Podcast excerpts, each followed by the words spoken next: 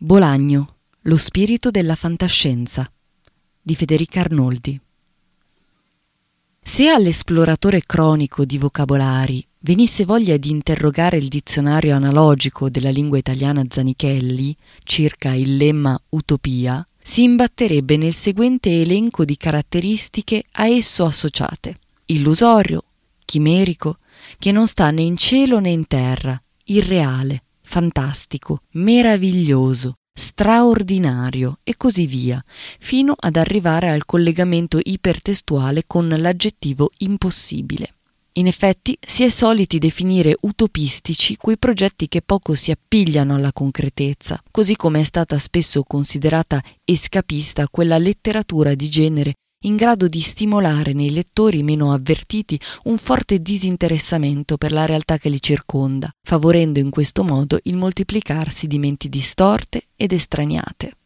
Qualora il nostro James Cook della lingua, che balzella da una catena lessicale all'altra con la leggiadria del camoscio e plana sicuro sulle grandi aree semantiche come un condor delle Ande, si desse anche ai sollazzi assicurati dalla lettura di quella fantascienza statunitense che affronta temi utopici e che molto deve ai pulp magazine, si troverebbe a non essere soddisfatto dalle analogie del dizionario e a voler cercare altro perché, a dire il vero, quella è una narrativa che poco c'entra con l'evasione, al contrario. Sono storie che hanno a che fare con l'inquietudine generata dal tentativo di raccontare le possibilità sottaciute e latenti del genere umano, l'angoscia prodotta dalla perdita di identità e che insistono nella costruzione di immaginari potenziati dalle peggiori storture di questo mondo.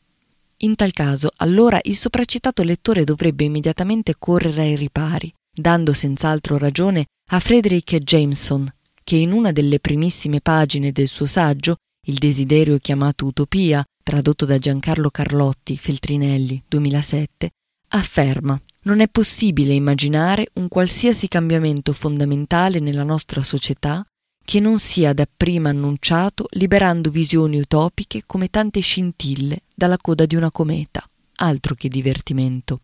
Ma allora, oltre l'immediatezza del vissuto che tiene ancorati a un assodato principio di realtà, c'è l'immenso territorio del desiderio?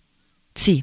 lo sa bene Jan Schrella, che scrive lettere ai suoi autori di fantascienza preferiti, elencando i suoi timori per l'assetto politico internazionale mentre fantastica sugli zigomi splendenti di Thea von Harbau, attrice, autrice e regista tedesca che sostenne il regime nazista. Jan Schrella è uno dei due giovani protagonisti de Lo spirito della fantascienza, romanzo postumo di Roberto Bolagno che l'autore terminò nel 1984 ma che è rimasto inedito fino al 2016, quando è stato pubblicato dalla casa editrice spagnola Alfaguara. Ora è arrivato anche in Italia, tradotto da Ilde Carmignani per Adelphi.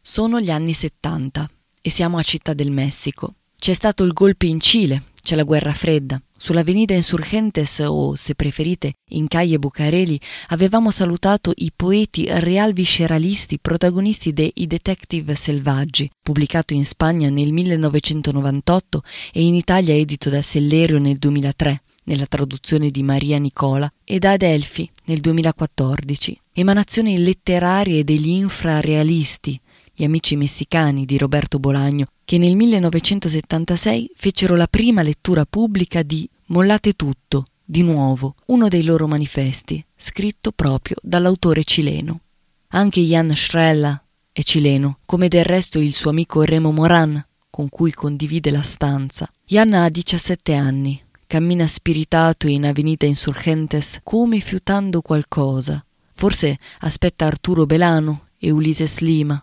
che non arriveranno mai, su e giù, su e giù come un soldato della Wehrmacht, ed è fermamente convinto che qualsiasi giovane autore latinoamericano abbia il sacrosanto diritto di scrivere di viaggi interplanetari per non dipendere per sempre dai sogni e dai piaceri altrui. Jan e Remo si sono trasferiti a Città del Messico per diventare poeti, ma in realtà lo sono già, per diritto tutelato dalla legge in vigore in tutte le pagine di Roberto Bolagno, perché ai giovani dediti alle lettere che riempiono la sua opera non occorrono pubblicazioni per sapere che le vite narrativamente più interessanti sono quelle di chi si dedica alla poesia o comunque alla letteratura,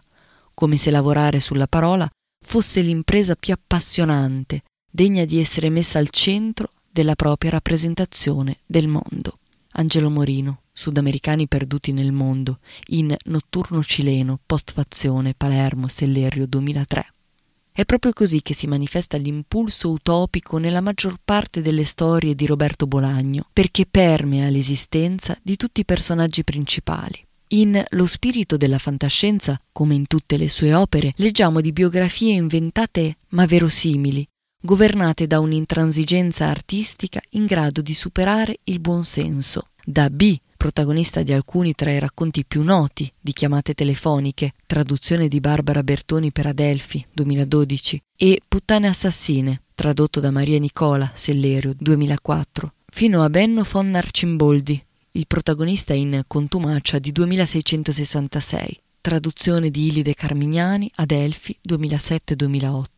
passando per Arturo Belano che compare anche in Amuleto, traduzione di Ilide Carmignani, Adelphi 2010, e Stella Distante, traduzione di Barbara Bertoni, Adelphi 2012, e Carlos Vide, il talentuoso poeta omicida di Stella Distante. È proprio la tensione tra questi due elementi a essere sempre presente, vale a dire una fede incrollabile nella dedizione alla letteratura che coesiste con il suo rovesciamento, la sconfessione dell'inveterata credenza secondo cui la letteratura possiede un valore di per sé, progressivo quando non salvifico. Quest'ultimo elemento è esplicitato nella cosiddetta trilogia della dittatura, Stella distante, Amuleto e Notturno cileno, in cui vi è l'avverarsi di una profezia al contrario, il compimento distopico delle premesse avanguardiste, la cui efficacia estetica è personificata proprio da Carlos Wider, artista sopraffino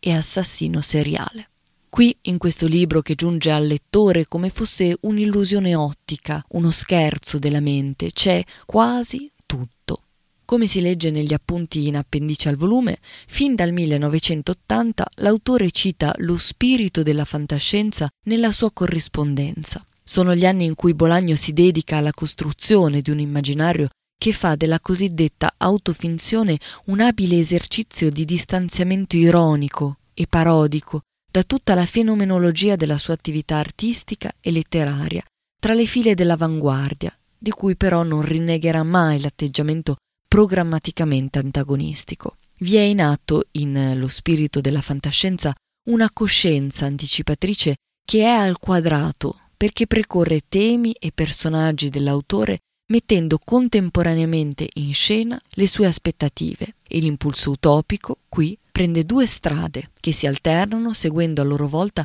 la successione delle parti di cui è composto il romanzo. Tale impulso si manifesta innanzitutto nelle lettere di Jan Schrella agli scrittori di fantascienza. Poi guida le disordinate indagini che Remo Moran e l'amico José Arco, uno di quei personaggi a cui ci si affeziona subito, portano avanti senza riuscire a risolvere il mistero di un complotto che avrebbe a che fare con alcune riviste letterarie di nicchia. Le azioni di Jan e Remo sono dettate dall'impulso utopico perché tutti e due sono alla ricerca di qualcosa che li possa oltrepassare sfondando il muro delle contingenze della vita, perché le loro vicende esistenziali rappresentano una significativa riflessione sulla differenza, sull'alterità radicale e sulla natura sistemica della totalità sociale. Friedrich Jameson, pagina 11. Alle storie parallele dei due giovani cileni se ne somma una terza, quella dei capitoli dell'intervista futura a un autore di successo, molto probabilmente lo stesso Jan che continua a sognare Thea von Narbu, ma che nel frattempo ha vinto qualche premio importante. È superfluo segnalare la singolare corrispondenza tra questa intervista fittizia e le dichiarazioni di Roberto Bolagno raccolte nel libro L'ultima conversazione, traduzione di Ilide Carmignani, Sur 2012. Carlos Wider, Jan Schrella, Eremo Moran, Arturo Belano e Ulises Lima, Benno von Arcimboldi vivono la stessa condizione, quella di chi va perennemente in esplorazione perché non ha nulla da perdere, di spalle, guardando un punto ma allontanandosene in linea retta verso l'ignoto. I detective selvaggi, pagina 21. Ognuno di questi personaggi ha scelto in qualche modo di stare da un'altra parte, non importa dove, se nelle nuvole, in Africa o seppellito dentro un materasso sfondato dal peso dei libri. Ciò che conta è la condizione solitaria propria dei pionieri, dei cosmonauti e degli extraterrestri, o di chi è riuscito a vedere l'Aleph, come accadde al personaggio Borges nel racconto omonimo di Borges, o come è successo all'autore cui sono dedicate le pagine dell'intervista, lo Jan adulto menzionato poc'anzi. Infatti, anche in Lo spirito della fantascienza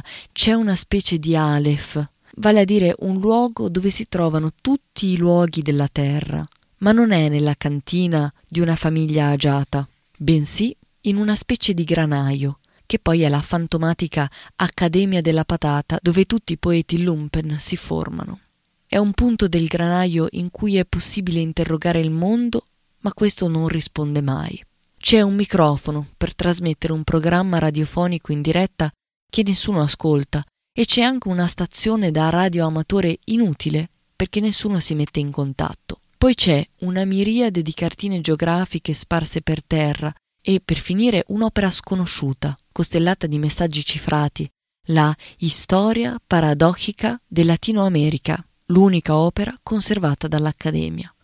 Un mattone di 500 pagine riccamente illustrato dallo stesso autore, in cui si narrano un'infinità di aneddoti, metà dei quali non si svolge in America Latina.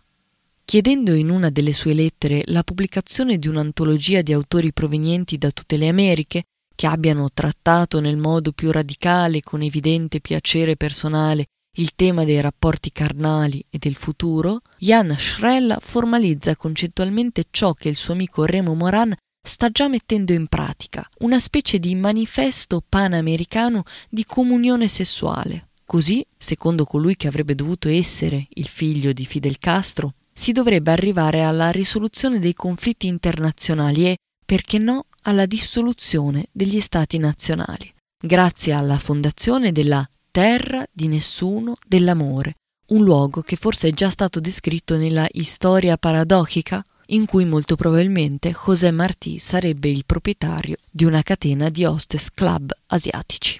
Lo spirito della fantascienza non è un libro di fantascienza, ma un gioioso omaggio e un appello accorato a tutta quella letteratura d'anticipazione il cui motore è costituito da una visione. Per tutta la vita il suo autore è stato capace di prefigurare scenari futuri creando un universo di figure desideranti, dedite al fallimento e governate dalla pulsione ascetica della letteratura.